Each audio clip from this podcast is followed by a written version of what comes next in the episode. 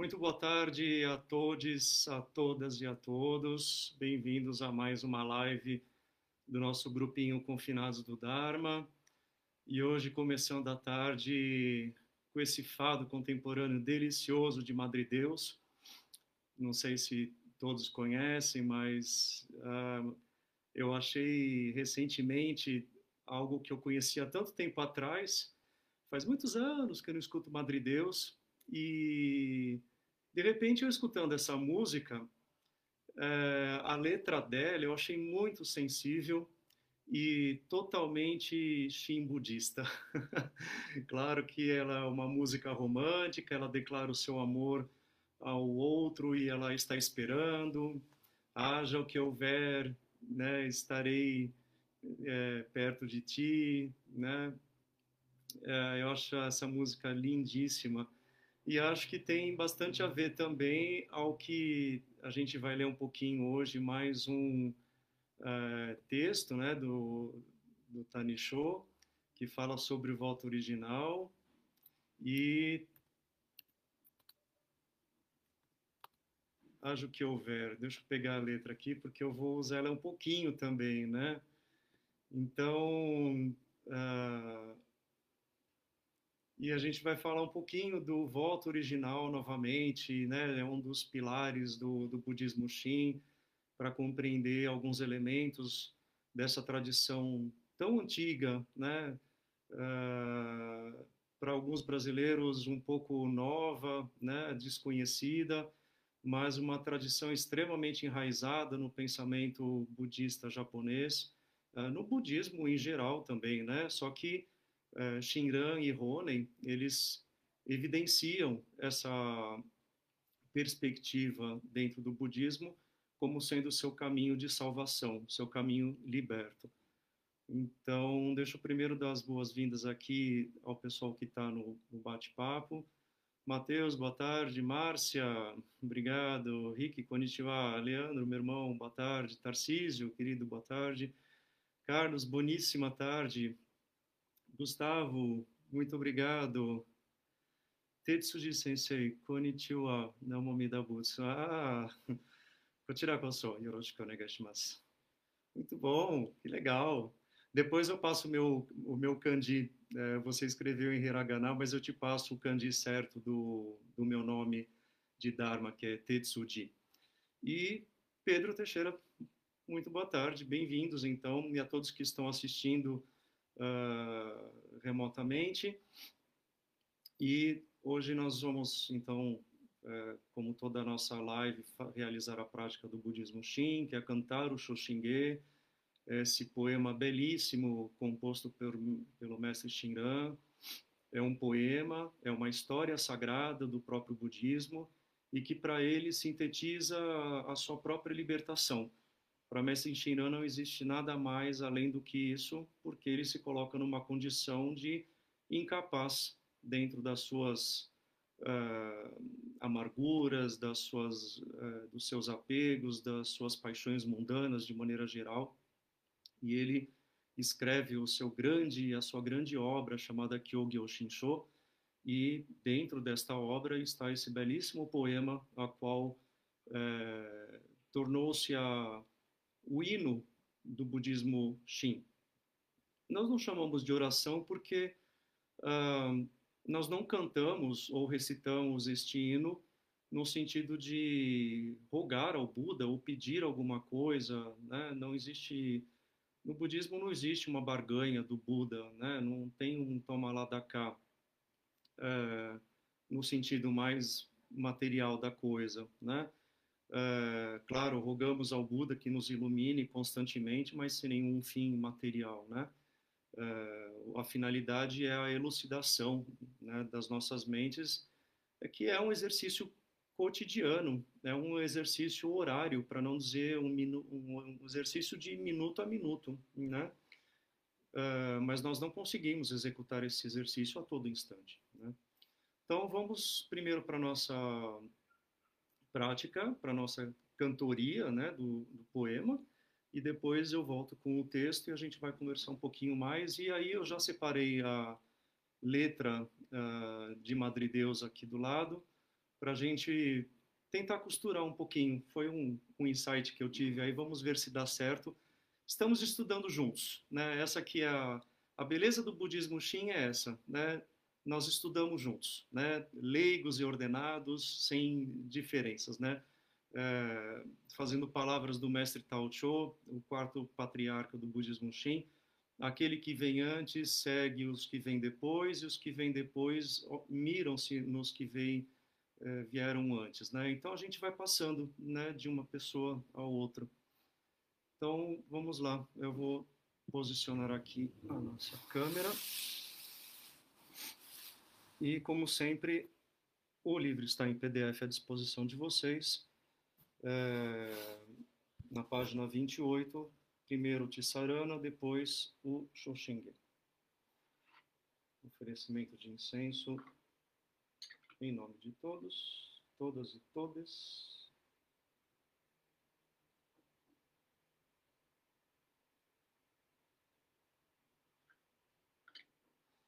Então vamos lá. Mãos postas, gachô.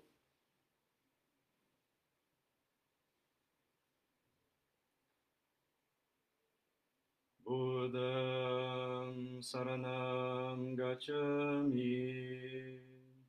Juntos. Boddham Saranam Gacchami. Dhamma Saranam Gacchami. Dhamma Saranam Gacchami. Sangha saranam gacchami. Sangha saranam gacchami.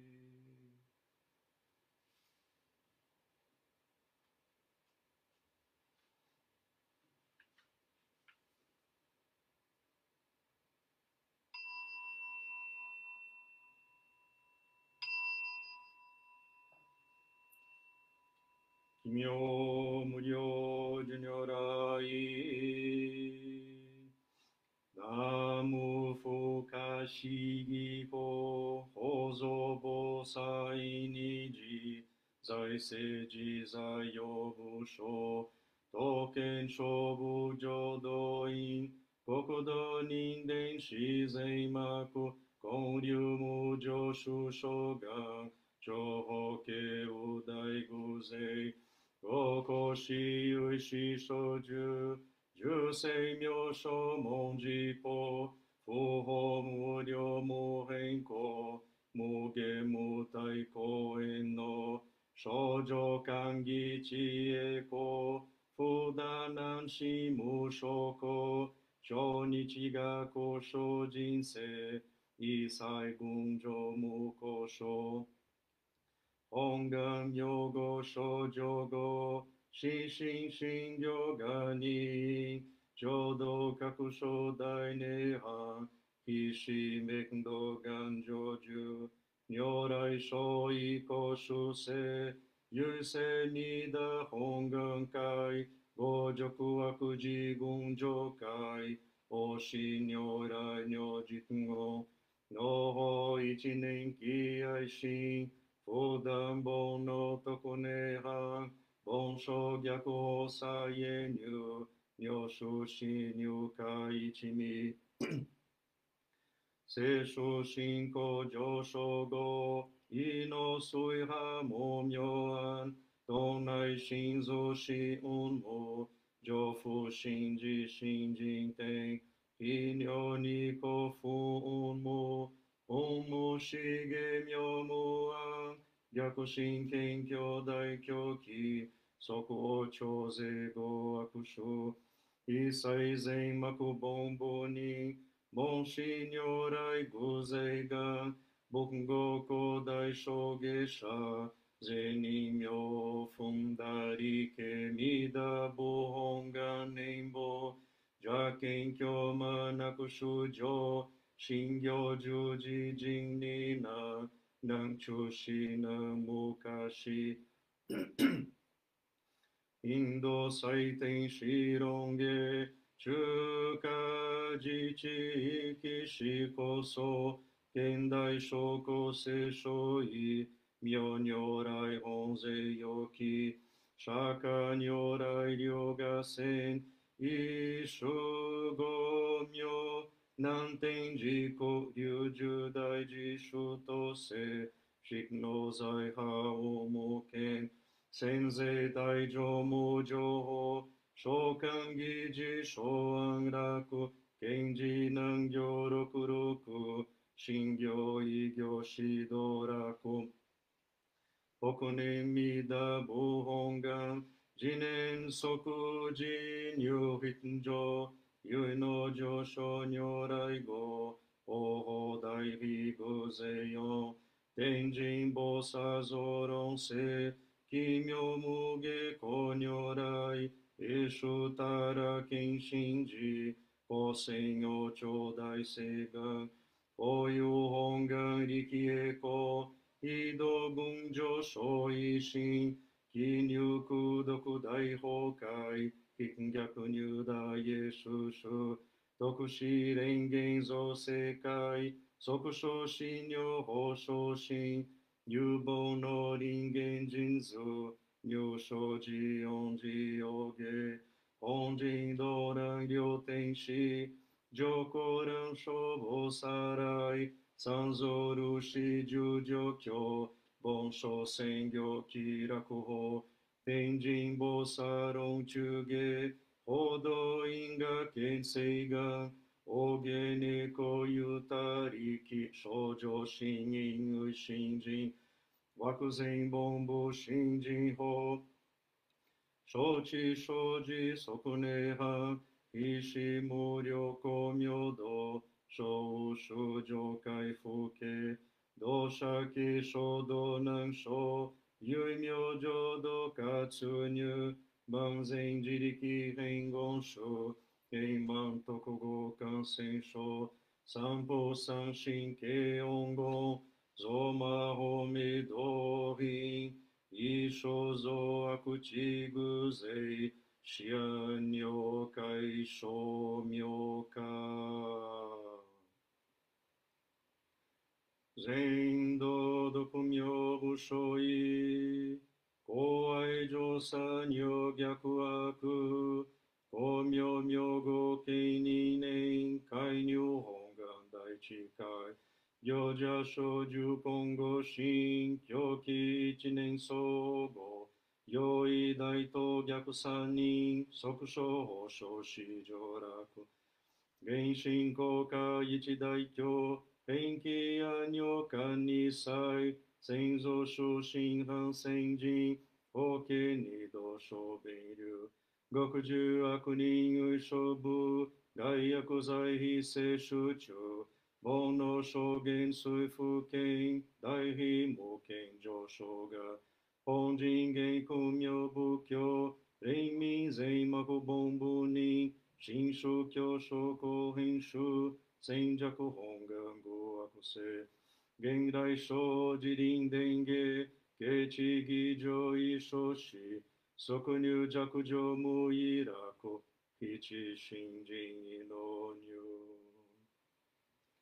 Gokyo daiji shushito, josai muren goku joku aku, dozoku jishu gudoshin, yuika shinshi.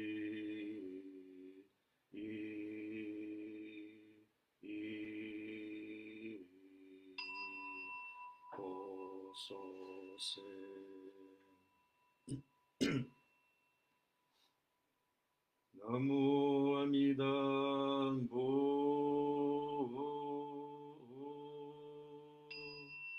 Namu Amida Abu, Namu Amida Abu, Namu Amida Butsu, Namu Amida Abu, Namu Amida.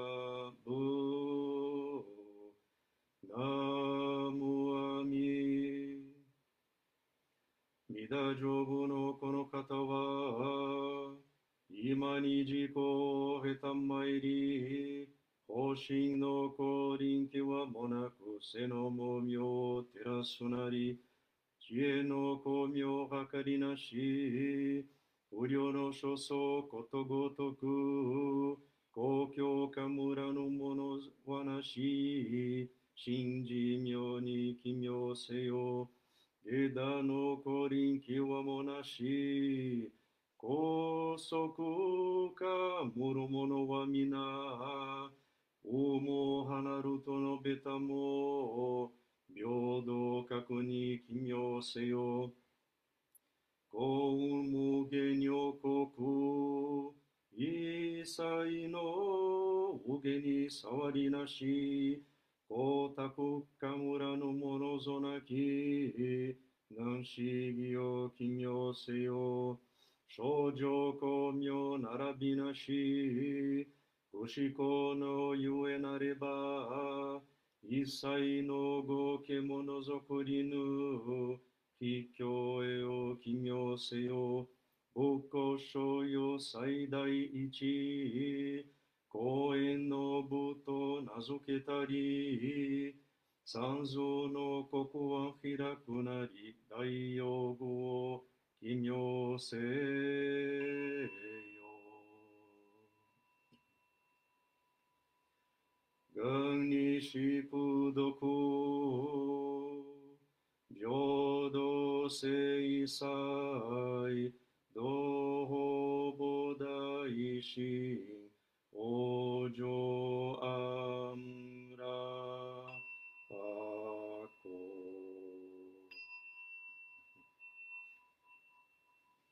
Mãos postas. Namu Amida Butsu, Namu Amida Butsu, Namu Amida Butsu, Namu Amida Butsu.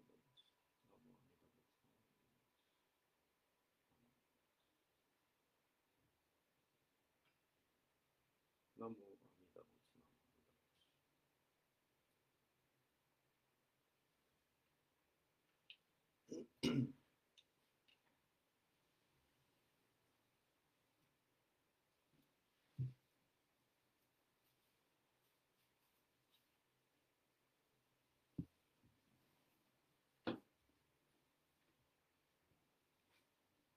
Muito bem. Então vamos lá.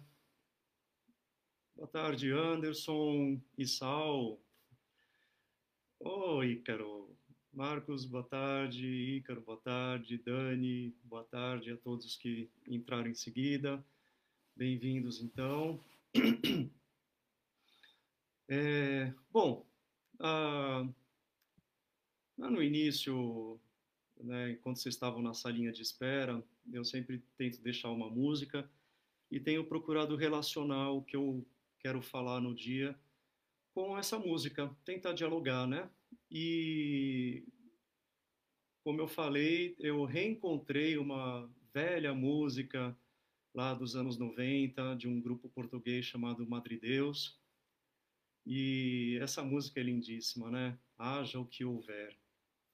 Haja o que houver, estou aqui. Haja o que houver, espero por ti. Volta no vento, o meu amor, o meu amor, volta depressa, por favor. Há quanto tempo já esqueci porque fiquei longe de ti. Cada momento é pior, volta no vento, por favor. Eu sei quem és para mim, haja o que houver, espero por ti. Há, tanto, há quanto tempo já esqueci porque fiquei longe de ti. Cada momento é pior, volta no vento, por favor. E assim vai o refrão.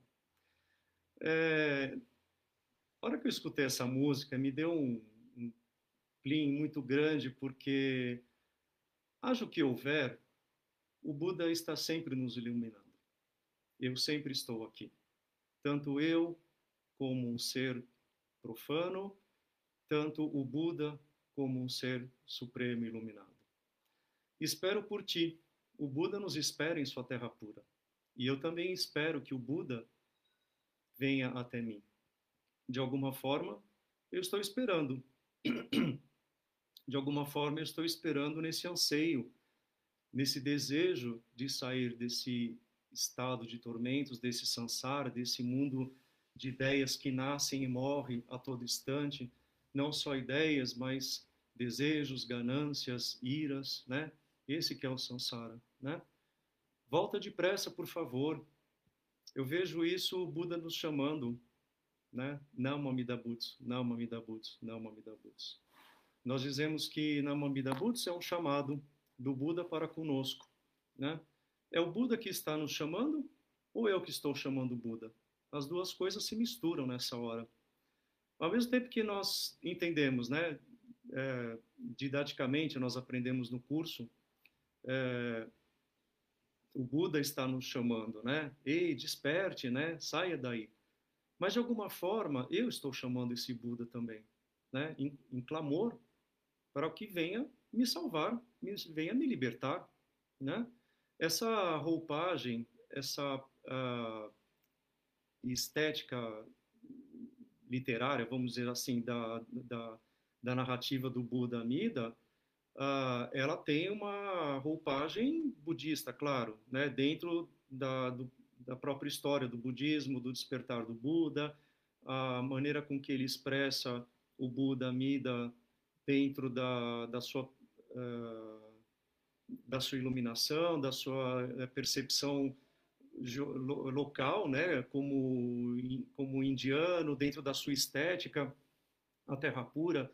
É um lugar extremamente bem ornamentado, se nós virmos lá no Sutra, né?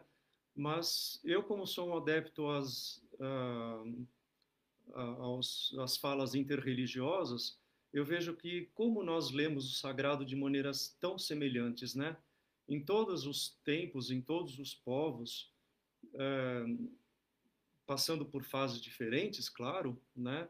Uh, passando por percepções diferentes, o homos religioso lá do passado, de sessenta, cem mil anos atrás, é diferente do homos religioso uh, do Egito, que é diferente do da Grécia, que é diferente de Israel, que é diferente da Idade Média e que é um pouco diferente do mundo moderno e contemporâneo. Mas existe uma essência que se mantém, que se perpetua nesse tempo todo, né? É justamente se clamor, esse desejo de procurar encontrar uma, entre aspas, uma salvação, uma libertação desse estado de tormento. Não tem mais o que falar, né? A gente tenta rodear, rodear, rodear, achar sinônimos, mas não bem, na verdade, é isso, né? Então, eu vi nessa música é, vários momentos do Buda Amida, né? Haja o que houver, eu estou aqui, e o Buda está presente, a iluminação ela flui constantemente, a iluminação ela não julga se você foi um mau caráter, se você foi um perverso, é, até porque a, a, os conceitos de perversidade eles também são relativos, né? A população L G B T é tida como perversa para muitas religiões, mas para a iluminação isso não faz nenhuma diferença, porque isso são apenas percepções transitórias dos nossos agregados, então não quer dizer nada. Então o Buda, né, o Buda que é o que representa a iluminação, né? Essa palavra Buda às vezes a gente confunde com o Buda Shakyamuni, mas o Buda que eu estou falando é o que simboliza a iluminação, ou seja, o Buda Amida, né? É, o Buda que sempre espera por mim, né, em sua terra pura, a todo instante. É, falamos muito de, de ir nascer na Terra Pura, mas num, em, em outra, outros momentos, outras leituras, era entendido que o ir nascer na Terra Pura podia acontecer somente depois da morte, né? Para Shinran, esse ir nascer na Terra Pura, ele pode acontecer aqui e agora, quando o nosso coração confiante, que nós traduzimos por fé, mas essa palavra sempre traz um pouquinho de problema, então vamos manter em coração confiante, porque é a tradução do termo Shinjin, que é o termo original em japonês. Né? Tem uma, uma outra live aí que eu expliquei a respeito disso. Então, vamos manter a palavra coração confiante, porque é o que mais se adequa, né? É, é um coração que confia. É, para os orientais, a, a mente ela não está no cérebro, ela está no coração. Então, por isso que fica sendo como coração, né? Shinjin. Se a gente pegar os ideogramas, vai ver que o segundo ideograma, ele simboliza coração. Kokoro, ou numa outra leitura, Jin, né? Então, uh, então o nosso ir, nascer, ele pode acontecer é, nesta vida mesmo, né? É, não há uma regra, cada um tem o seu momento de despertar, né? Veja, estou falando de despertar, né? Não de plena iluminação, suprema iluminação.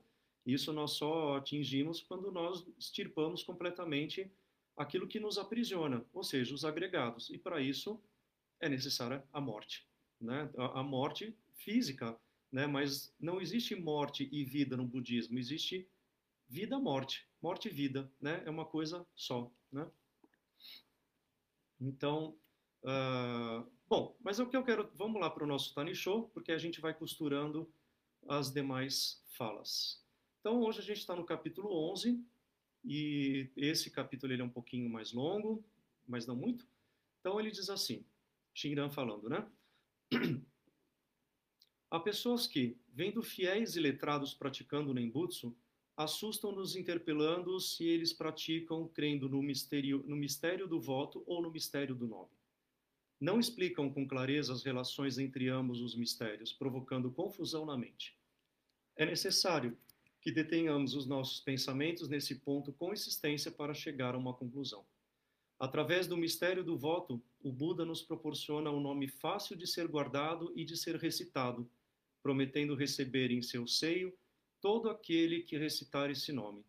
Assim devemos, em primeiro lugar, crer que, salvos pelo mistério do grande voto da grande compaixão de Amida, nós nos libertaremos do mundo de nascimentos e mortes. O próprio Nembutsu que é nós rec... o próprio Nembutsu que nós recitamos é de iniciativa do Tathagata. Se não, se tomarmos consciência disso, veremos que nele não deve se imiscuir a mínima parcela de iniciativa pessoal. Assim, sintonizando-nos com o voto original, iremos nascer na verdadeira terra pura. Dessa forma, se tivermos por centro de nossa fé o mistério do voto, nele naturalmente está contido também o mistério do nome. Os mistérios do voto e do nome são originalmente um só. De nenhuma maneira podem ser considerados diferentes. Além disso, se levarmos em conta que a vontade de cada um, considerando que o bem conduz à salvação e o mal a, a impede, teremos um Nembutsu praticado como uma ascese pessoal, que não busca apoio no mistério do voto e representa um esforço da mente no sentido de acumular atos meritórios que propiciem o ir nascer. As pessoas que assim pensam ainda não creem no mistério do, do nome. Entretanto, ainda que elas não creiam, irão nascer nas regiões limítrofes da Terra Pura, onde vão ter os preguiçosos, ou na Terra Pura Sombria, como útero materno, onde vão nascer os que têm dúvidas. E, finalmente, graças ao voto pelo que, qual Amida jura salvar os que recitam, os que praticam o Nembutsu com esforço pessoal, alcançarão também o ir nascer na verdadeira Terra Pura, pelo poder do mistério do nome. Como tudo isso é devido ao mistério do voto, ambos os mistérios, em suma, são um só. O voto original de Amida é a recitação do seu nome. A expressão mistério explica-se pelo fato da salvação através do voto original de Amida e da recitação do nome ser algo que o pensamento conceitual do homem não consegue captar.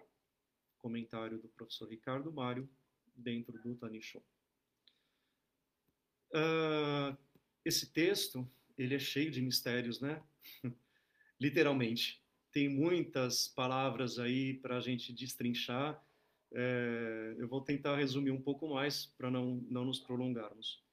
Mas, vamos primeiro de tudo recapitular um pouquinho, né? A gente fala muito de voto, de voto, o poder do voto, voto original, né? O que é esse voto, afinal de contas, né? Vamos pregar primeiro o que é a palavra voto. Né? Eu fiquei pensando uh, como explicar isso. Num, quando a gente entra, né, no caminho budista, a gente começa a se adequar com os termos que, quando solta sem querer para pessoas que não é do budismo, fica difícil de compreender. Então, a gente tem que ter essas estratégias pedagógicas para, né, é, trazer uma linguagem mais adequada. Então, é, o poder do voto, né, Uh, o que é um voto? Pelo dicionário, uma promessa solene, um desejo, um ato de exercitar algo e de ter um resultado nele. Os votos de matrimônio, os votos políticos, ainda que não são cumpridos, mas eles são feitos, né? Uh, votos de algum evento, de desejar votos de boas-vindas, ou de uma boa saúde, de, de um bom ano novo, alguma coisa assim, né? Nós fazemos promessas o tempo todo, né? Desde criança. A gente promete comer o brócolis para ganhar sobremesa, a gente promete estudar mais para poder ganhar o presente no final do ano, e assim vai, né? Então, só que vamos potencializar esse voto por um ser que jura salvar a todos os seres na condição dele é, desejar se tornar um Buda, né? Então, Hozo Bosatsu, que é, é o Bodhisattva Dharmakara, que nós lemos aí no Shoshinge, que come logo nas primeiras linhas, né? Então, esse voto original, que tanto falamos, ele é realizado por um Bodhisattva, chamado Dharmakara, ou em japonês, Hozo Bosatsu. E que a tradução dele, Dharmakara, Dharma, de Dharma mesmo, Kara, de repositório, ou seja, um local que se guarda o Dharma, um repositório do Dharma, né? Vamos agora para o voto original. Então, já entendemos que existiu um Bodhisattva, né, que anteriormente era um rei, isso dentro de um tempo mítico, a gente vai falar isso logo mais novamente. Não tem como a gente querer estudar o budismo se não adentrar na questão do mito, rito, uh, para entender, né, essa, todas essas narrativas que o Buda Shakyamuni expressa, né? Então, volta original. Eu peguei a explicação do professor Haneda, do reverendo professor Haneda, lá dos Estados Unidos, que eu acho ela muito, muito feliz, uh, onde ele explica Hongan, em japonês, então, significa Hon é primitivo, básico, original, antigo, e Gan é o desejo e o voto. Em sânscrito, ele traz essas explicações, Hon é purva, e Gan, ou seja, desejo, voto, pranidana, purva pranidana, ou seja, é, o voto ou um desejo original. Vamos tentar trocar essas palavras, vamos brincar com essas palavras que o reverendo Haneda apresenta para a gente.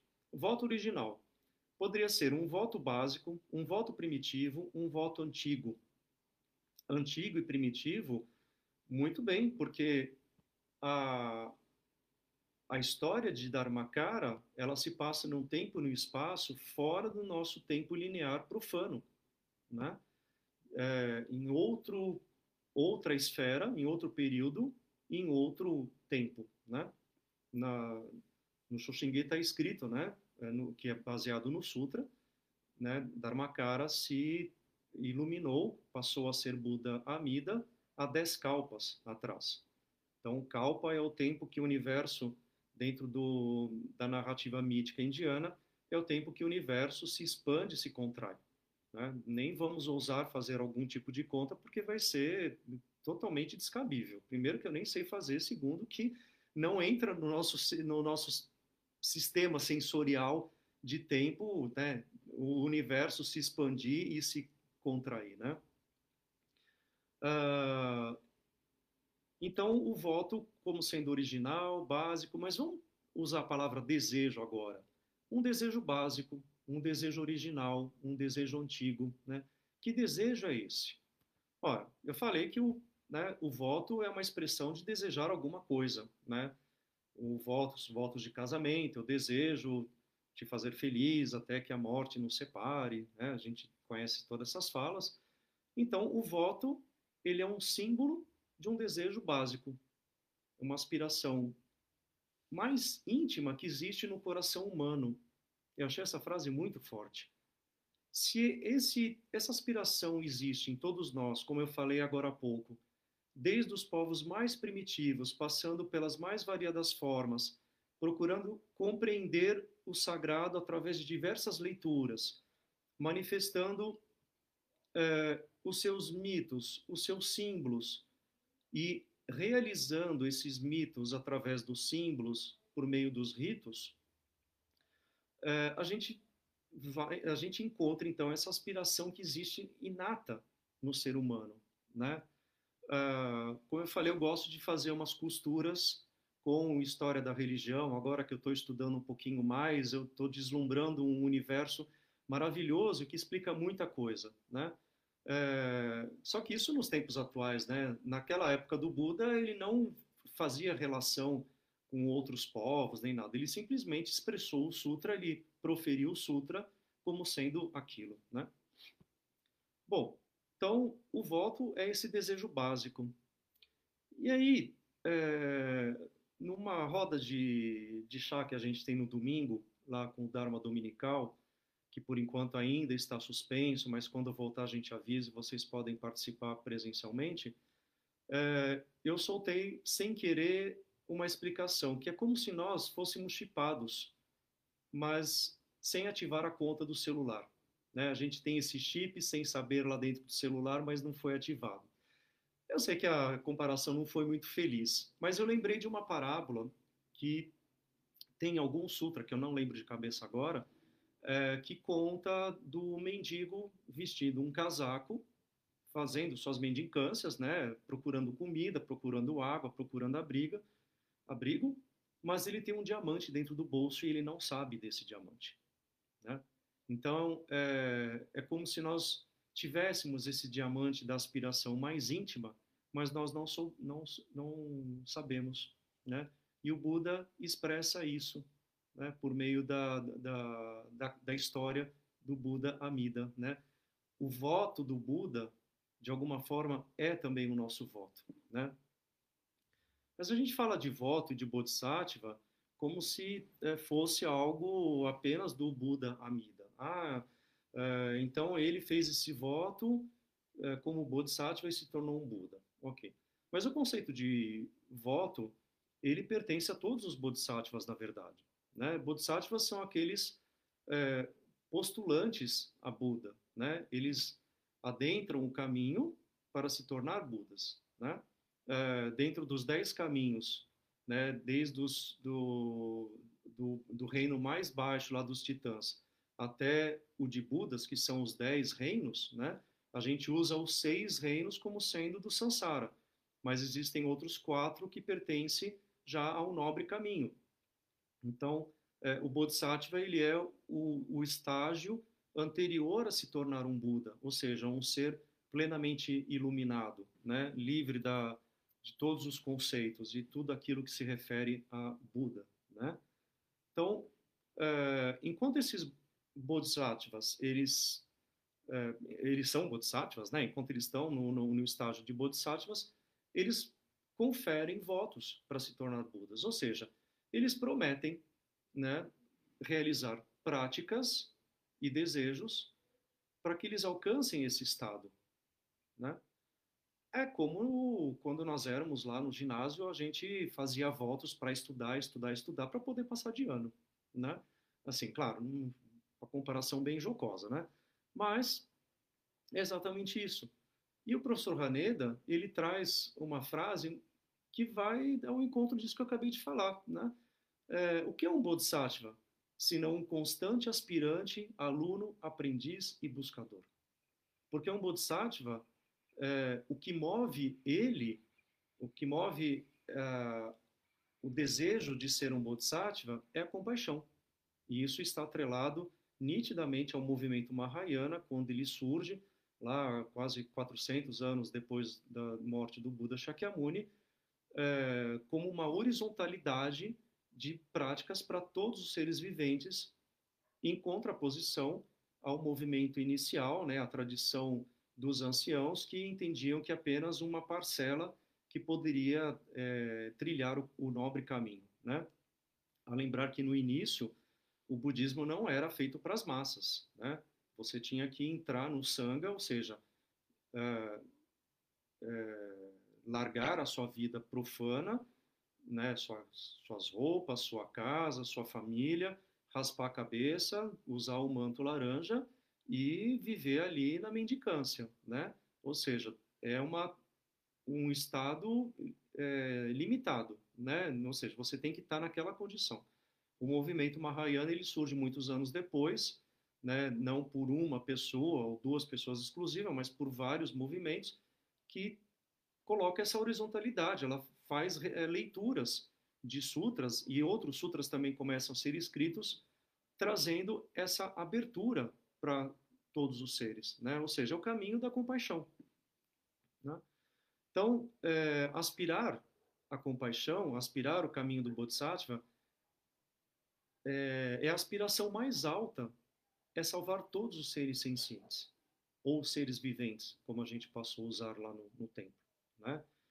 Então, um Bodhisattva, ele não se torna Buda para se libertar. Um Bodhisattva se liberta e se torna Buda porque ele trabalha para libertar todos os seres. O Buda Amida, ele só se torna Buda porque ele garante, através dos seus votos que foram realizados, que ele libertará todos os seres, né? Proporcionando os caminhos adequados. E, no caso, o décimo oitavo voto, recitar com a mente sincera e alegre, né, ainda que por dez vezes, é, no mínimo, poder na, ir nascer na sua terra pura, né? Vale, eu, eu trouxe aqui, né, uh, os, os quatro votos dos bodhis, de, do Bodhisattvas, né? Muitos uh, uh, já ouviram, mas deixa eu uh, ler aqui para vocês.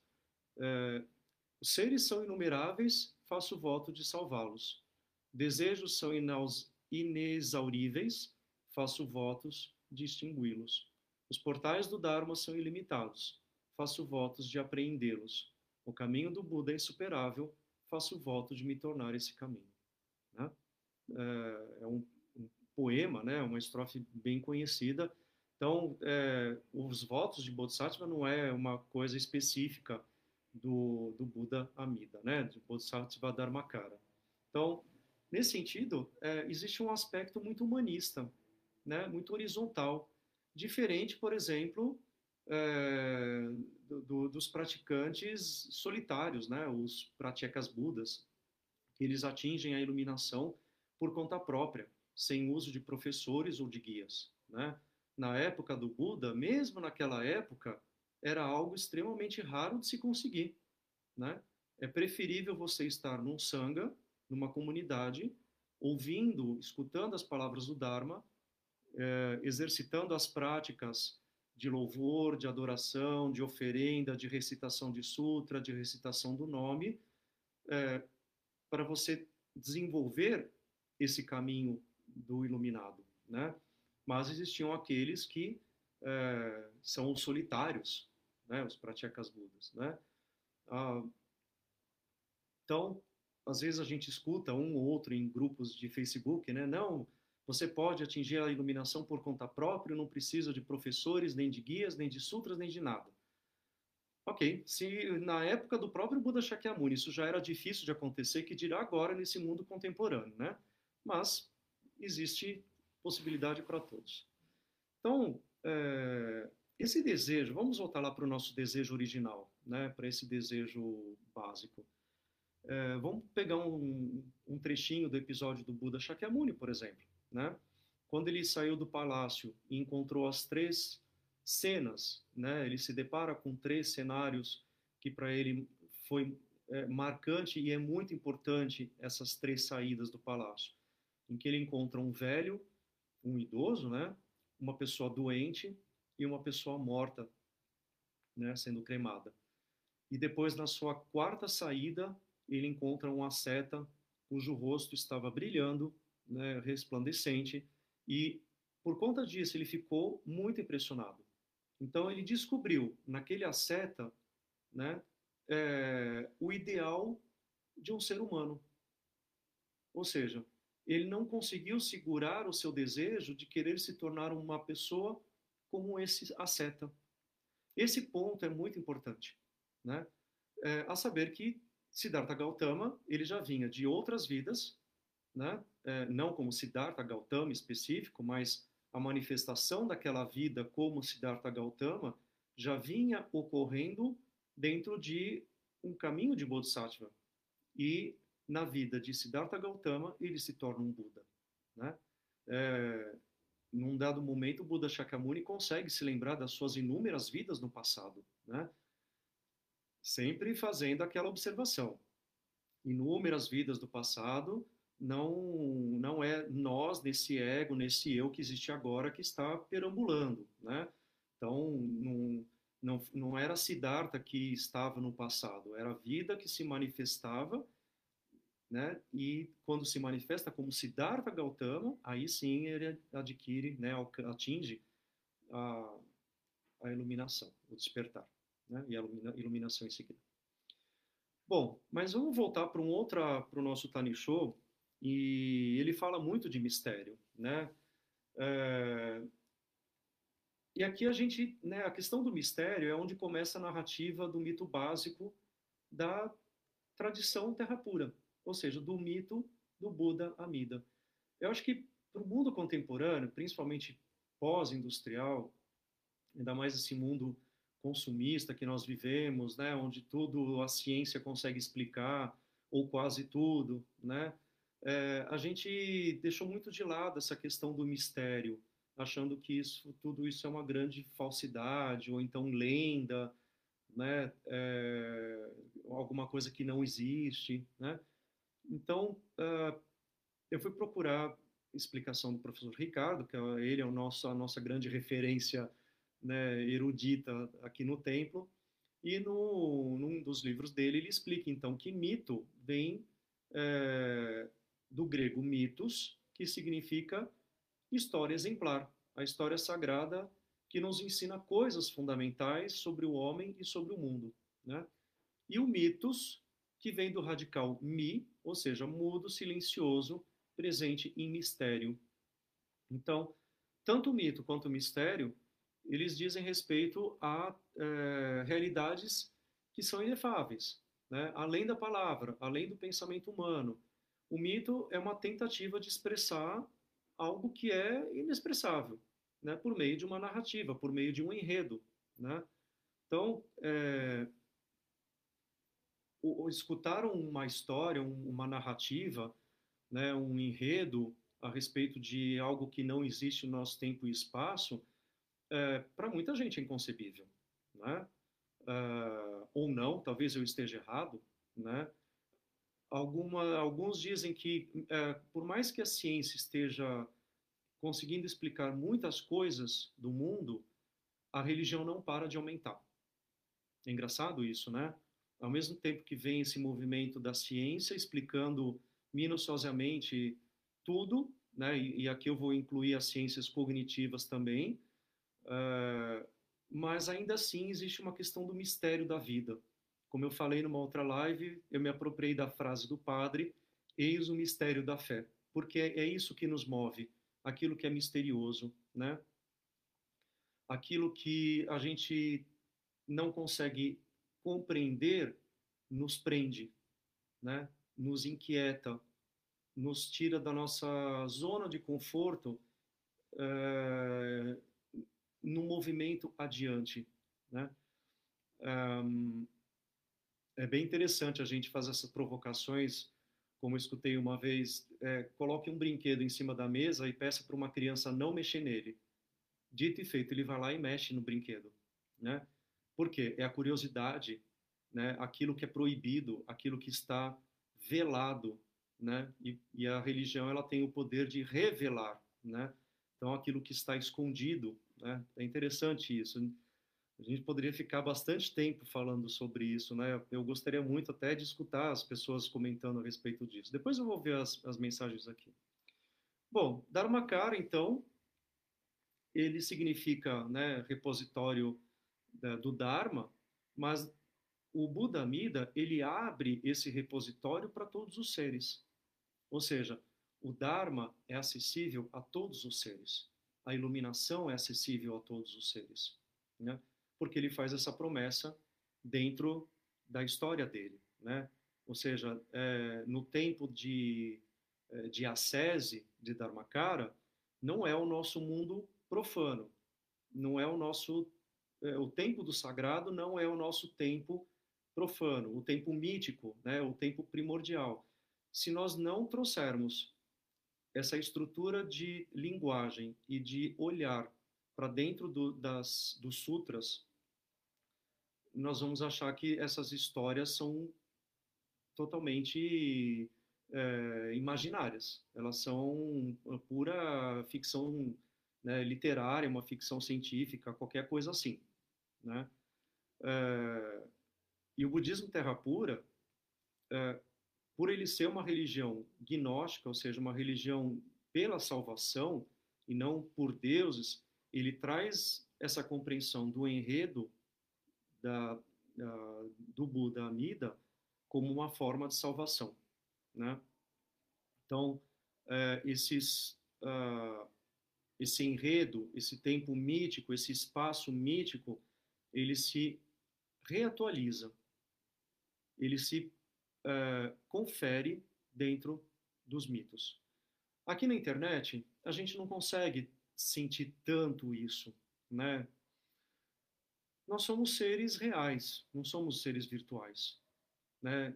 Eu não consigo sentir a presença de vocês, por mais que eu saiba que vocês estão aí, vocês me respondam, né? Nós somos seres gregários, somos seres de energia, somos seres que vibramos, somos seres de olhar, né? Somos seres sensoriais, né? Olfato, tato, visão, audição, sentimento, né? Então, quando nós realizamos um rito com cinquenta pessoas, cem pessoas, ou como foi uma experiência que eu tive no Japão, um rito com quase três mil pessoas recitando o Shoshinge, você é completamente capturado daquele tempo e espaço dentro da nave e levado para dentro da narrativa do grande sutra da vida imensurável. É uma experiência mística. E não tem como a gente também não falar sobre esse ponto. O budismo, ele tem um lado místico muito grande, mas assim, não é esse místico de misticismo, é, com todo respeito, mas quase de lojinha esotérica. Não é esse misticismo banal, né?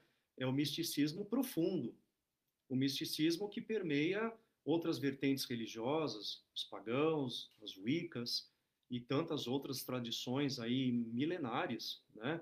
Não é esse misticismo superficial, bonitinho, fofo, não é isso, né? É uma experiência muito grande, né? Então, é... então o, a, a celebração do rito para a escola Jodo Shinshu e Jodo, inclusive, ela é muito, muito importante porque ela... É...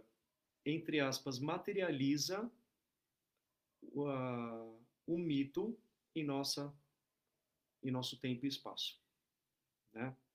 Então, é, como diz o nosso chefe de liturgia lá no Japão, o reverendo Takehashi, é, o rito se realiza por si. Não somos nós que realizamos o rito. Eu acho essa frase muito forte. O rito se realiza por si, né? Olha que interessante isso, né? Não somos nós que decidimos ir lá nos mover é, naquele altar, com aquelas, aqueles paramentos, com o incensário, com as flores, com o sino, né? Se não houvesse o mito de Amida, nada disso se realizaria. Então é o mito que realiza o rito. Interessante isso, né? Por meio desses símbolos todos, né? Então, é, para entrar aí no nosso encerramento sobre os votos, né? Então, o, o voto de Amida, eles são votos inspiradores em suas mensagens para nós mesmos.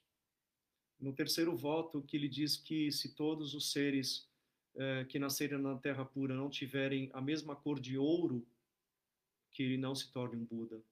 Todos os seres, hein? Ou seja, uma equanimidade, não tem diferença.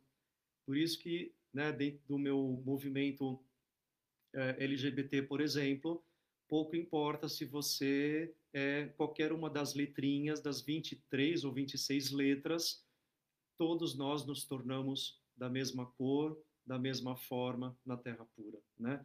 E por que ouro?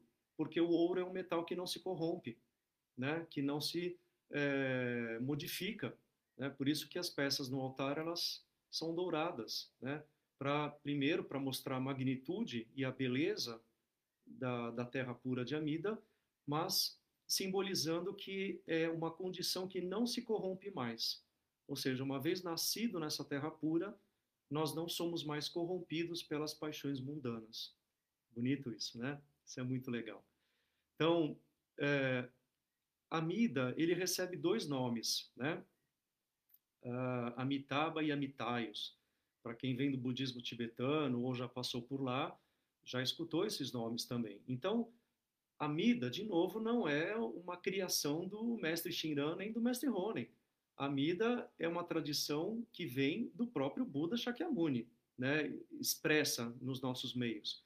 Claro que Amida ele existe desde um tempo imemorial, né? Mas vamos entender um pouco, então, eh, os dois termos, Amitayus e Amitabha, né? Que, afinal de contas, é o que permeia esses votos. Se nós não entendermos esses nomes, nós não conseguimos também entender um pouco eh, a proposição desses votos, né? Então, é, vamos começar com Amitabha, né? É, luz imensurável, né? Por que luz imensurável? Porque o alcance da sabedoria é imensurável, né? É, não há nenhum ser que não será tocado pela sabedoria. E aí a gente tem que sair do tempo profano de novo, esse tempo cronológico, né? Em algum momento, todos os seres serão tocados pela sabedoria, né?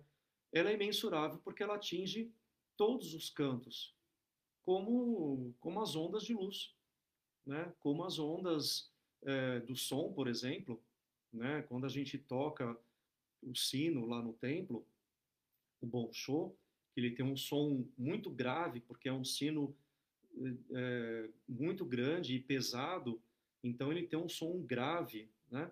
É o som do Dharma se perpetuando, ou seja, o, o, se perpetuando não, se propagando, né? Então o som do Dharma atinge todas as pessoas ali da região, né?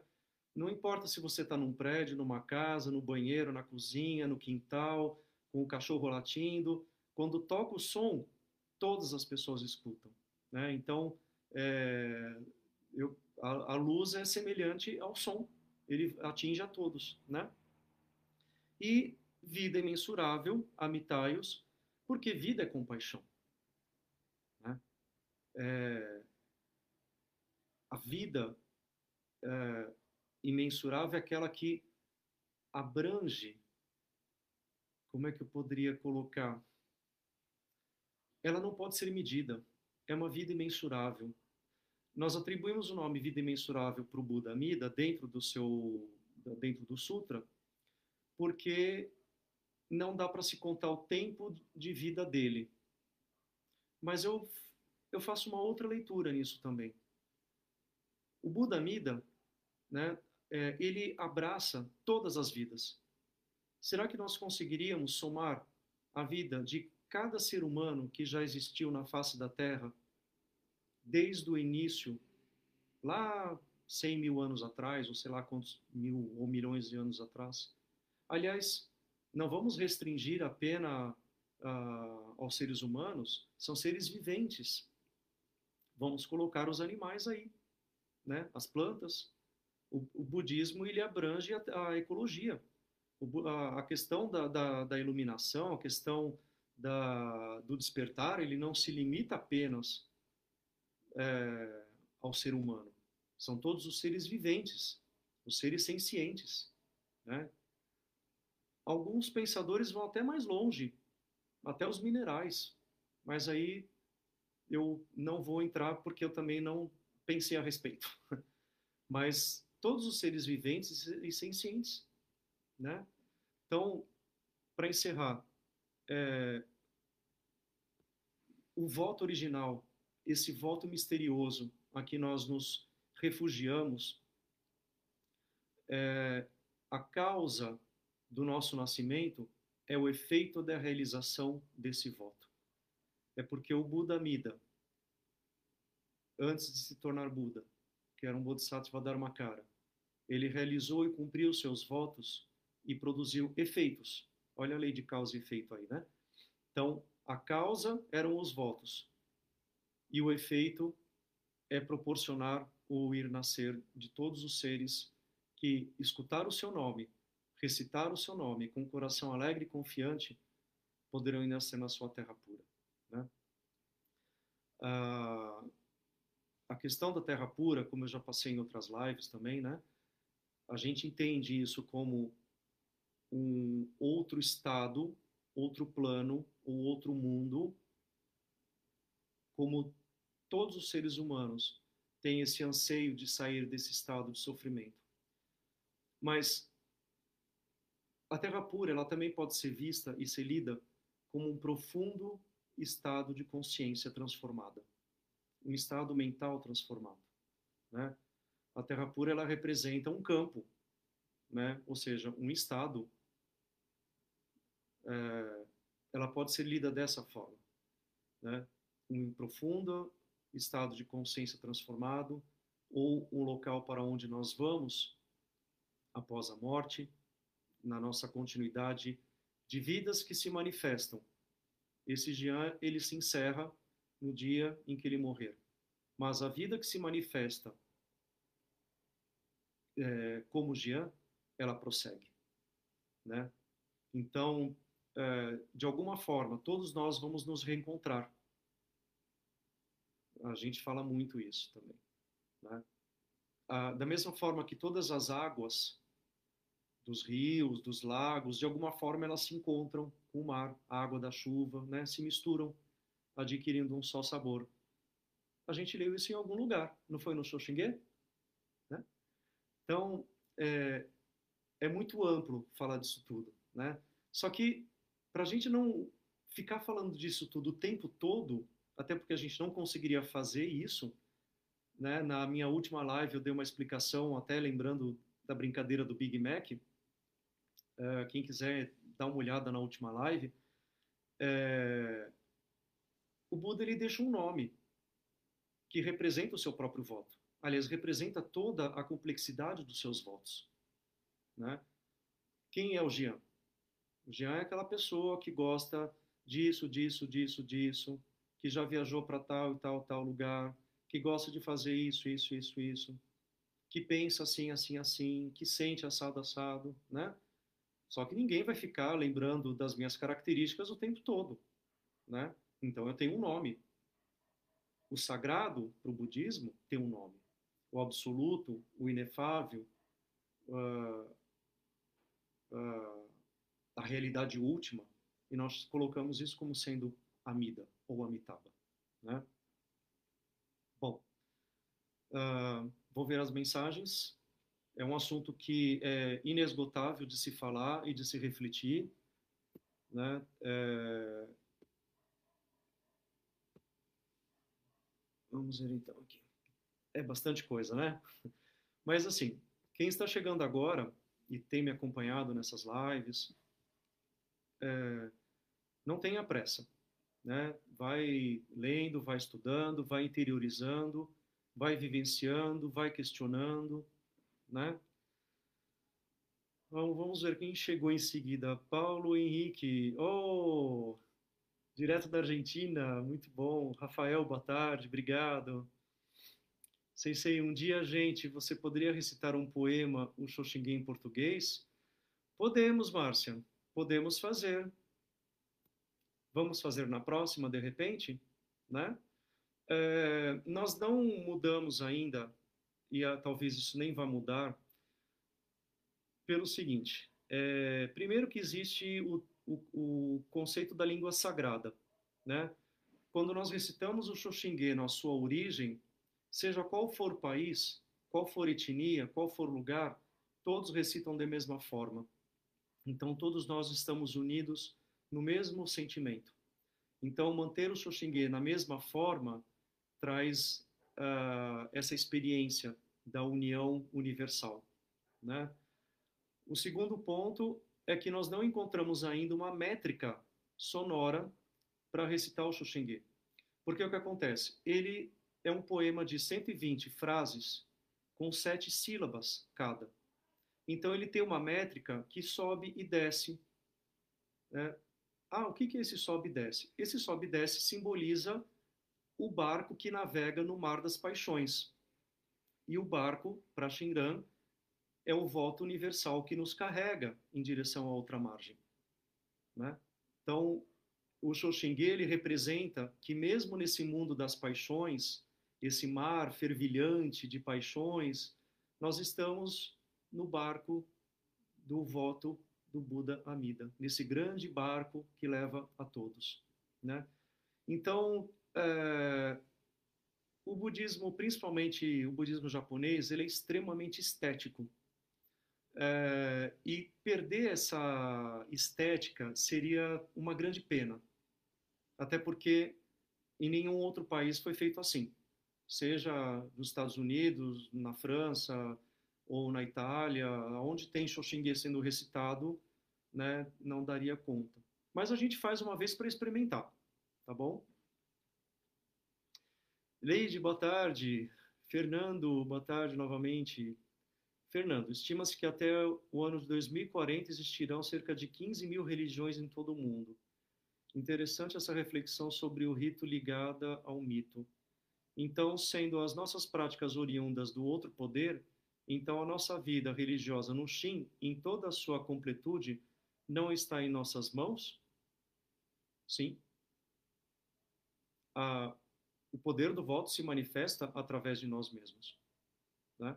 O poder do voto não é o anjo que vem do céu. Sabe aquele meme que o anjo vem do céu, entrega um recadinho e depois vai embora? Né? É... O poder do voto se manifesta nos nossos próprios anseios. Né? quinze mil religiões, realmente é, é impressionante. É, eu comecei a ler um livro que certamente o Fernando já leu, que é da Danielle Hervé-Ligier, que fala sobre a desconstrução das religiões. Né? E eu ainda estou no começo, então não, Fernando não vai ser spoiler. Mas é, eu já estou imaginando qual... o que vai acontecer, né? Até porque o mundo consumista, o mundo científico, ele desfragmenta essa coisa da religião, né? As pessoas acreditavam, elas explicavam é, a vida dentro da, das suas histórias no passado, né? Os egípcios, o panteão grego, é, os persas, os aborígenes, todo mundo fazia isso, né? Tarcísio, o entendimento do mito no contexto da religião é extremamente importante. Para o budismo ainda tem outra questão. Talvez a confusão entre os termos fé e coração confiante, além da influência da cultura ocidental, apresenta também este aspecto como causa desta confusão, pois entende-se a fé no mito ao pé da letra. Exatamente. É... Toda vez que a gente falar o termo fé em português dentro do budismo, a gente tem que falar de confiança. Aliás, hoje, sem querer, eu estava procurando um texto e eu encontrei é, um sutra no Anguttara Nikaya que fala, que se chama Objetos de Fé. Eu vou ver se eu resgato aqui rapidinho. Objetos de fé, né? Então, o Tathagata ele diz, há quatro objetos supremos de fé. Quais quatro? E ele começa a discorrer e tal, né? E ele fala o, a fé no Tathagata, a fé no nobre caminho, a fé no Sangha, e aí ele termina com um poema. Com fé, compreendemos que o Dharma Supremo é supremo. Fé no Supremo Buda, insuperável, merecedor de oferendas. Fé no Supremo Dhamma, a calma do desapego, bem-aventurança. Fé na Suprema Sangha, insuperável como um campo de mérito, tendo dado oferendas para o que é supremo. Ele desenvolve mérito supremo, vida longa e beleza, fama, honra, felicidade e poder. Eu depois já quero ler esse sutra com mais calma e refletir. O sutra se chama... Agapassada Sutta, no Anguttara Nikaya. É... A gente vê muitas discussões em grupos dizendo que o budismo não tem fé. Só que as pessoas estão trazendo a fé de vertentes distorcidas é, e, por vezes, até charlatães, é, manipulando a mente das pessoas, como se, como se a fé fosse uma alienação da pessoa. E eu confesso que não é, né? Fé, ela é confiança. É você depositar confiança nas palavras do Buda. Se você não confiar nas palavras do Buda, eu pergunto ao cara que diz que não tem fé no budismo, o que, que ele está fazendo no budismo. Porque ele tem que acreditar nas palavras do Buda. Acreditar é dar crédito. Ou seja, o que o Tathagata disse é, é de fato real, é de fato realizável, né? Se, ele, se o Tathagata diz os oito nobres caminhos, vamos pegar como exemplo, e eu não botar crédito, ou seja, eu não acreditar nos oito nobres caminhos, o que, que você está fazendo? Então a gente precisa tomar um certo cuidado com essa ideia de que o budismo não tem fé, é, trazendo percepções, como o Tarcísio colocou, né, que confunde a cabeça da gente.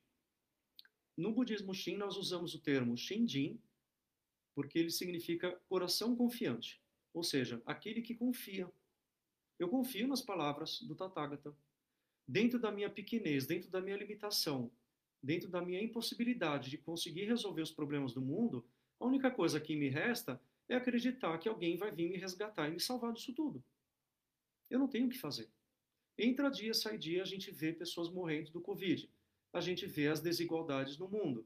A gente vê a intolerância religiosa, a gente vê a intolerância L G B T I mais, a gente vê uma sucessiva cadeia de eventos que, se você não criar uma perspectiva supramundana, você enlouquece. Então, o budismo não vai ficar de fora disso, né? Então, isso que você colocou, Tarcísio, é muito importante, né? Não é entender o mito ao pé da letra, mas qual que é a simbologia que esse mito traz para a gente? Esses quarenta e oito votos, eles são os votos auspiciosos de um Buda, né? Mas são os votos da sabedoria. São os votos da sabedoria e da compaixão. Depois, procurem ler esses quarenta e oito votos com calma, né? É longo isso. Obrigado, Tarcísio. Reverendo Jean, se me permite. Shinjin é o mesmo que compreender a, verdade, a verdadeira paz ou salvação para o cristianismo? Então, conquistar, compreender a paz do budismo é o mesmo que conceito de salvação do cristianismo? É... Ficaria, ficaria um pouco profundo a gente fazer essa comparação. Até porque eu teria que entender melhor o que é a salvação no cristianismo. Mas a salvação no budismo é, você, é essa libertação. E libertar é você sair dos estados de tormento. Aí a gente volta lá para as quatro nobres verdades, né? Então, vamos trocar a palavra salvação por libertação. Talvez dialogue um pouco mais, né? Da mesma forma que a gente falou anteriormente sobre fé, a palavra salvação também incomoda muitos budistas. E eu entendo por quê. Porque traz essa ideia de alienação da fé, de uma fé cega, né? Salvação por algo. Mas qual que é o problema de ser salvo por um Deus? Eu não vejo problema nenhum. Ao contrário, quando eu vejo é, os, é, os cantos é, gospel nas igrejas, cantos gospels, gospels, não sei se... Enfim, né? Eu acho fantástico aquilo, a expressão de fé desses evangélicos é magnífico. A entrega, o louvor, né? Essa rendição ao outro, entendendo que eu, dentro da minha limitação, eu não consigo realizar práticas. Nós estamos distantes de um Buda. Nós não estamos do lado de Shakyamuni para alcançar a iluminação de uma hora para outra, né? Vamos encaixar aqui nessa fala as três eras do Dharma, né? O Dharma semelhante, o Dharma aparente e o Dharma decadente. A gente está no Dharma decadente. O Dharma, ele não é escutado com toda a sua propriedade. O Dharma não é praticado na sua integridade, né? Nós tentamos, nós estamos no caminho, né? Mas ele não é, é realizado por completo, né? Então, e o salvar... é, para o budismo Shin, ele é usado nessa conotação porque remete à questão do, do barco, né, do mar. Ora, o que é salvar alguém, senão um náufrago que está dentro da água? E o que é esse náufrago dentro da água? O mar fervilhante das paixões. Quem é esse náufrago? Sou eu. Eu quero ser resgatado. Eu quero ser tirado desse mar das paixões e ser colocado dentro do barco que vai atravessar até a outra margem. Quem assistiu o filme, aliás, o, o desenho, a animação, né? Não é desenho, a animação é...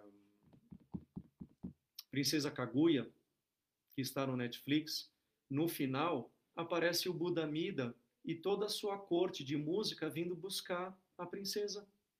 Olha que coisa linda isso, né? Quem não gosta de anime, entra lá, e quem tiver o Netflix, avança até quase o final.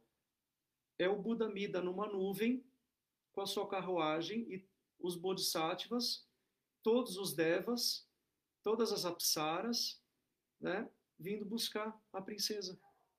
Né? Isso é salvar. Né? A gente tem um, um problema muito grande. Aqui, assim, normalmente quem vai procurar o budismo está fugindo de religiões teístas, né? Então, Gustavo, lembro uma, lembro uma explicação que eu vi uma vez, algo mais ou menos assim. Luz infinita porque não importa onde e como você esteja, a luz da sabedoria do Dharma sempre alcança exatamente onde estamos. Vida infinita porque não importa quanto tempo se passe ou em que período você se encontre, a luz da sabedoria permanece compassivamente nos alcançando e iluminando. Exatamente isso. Tem nem mais o que acrescentar. Né?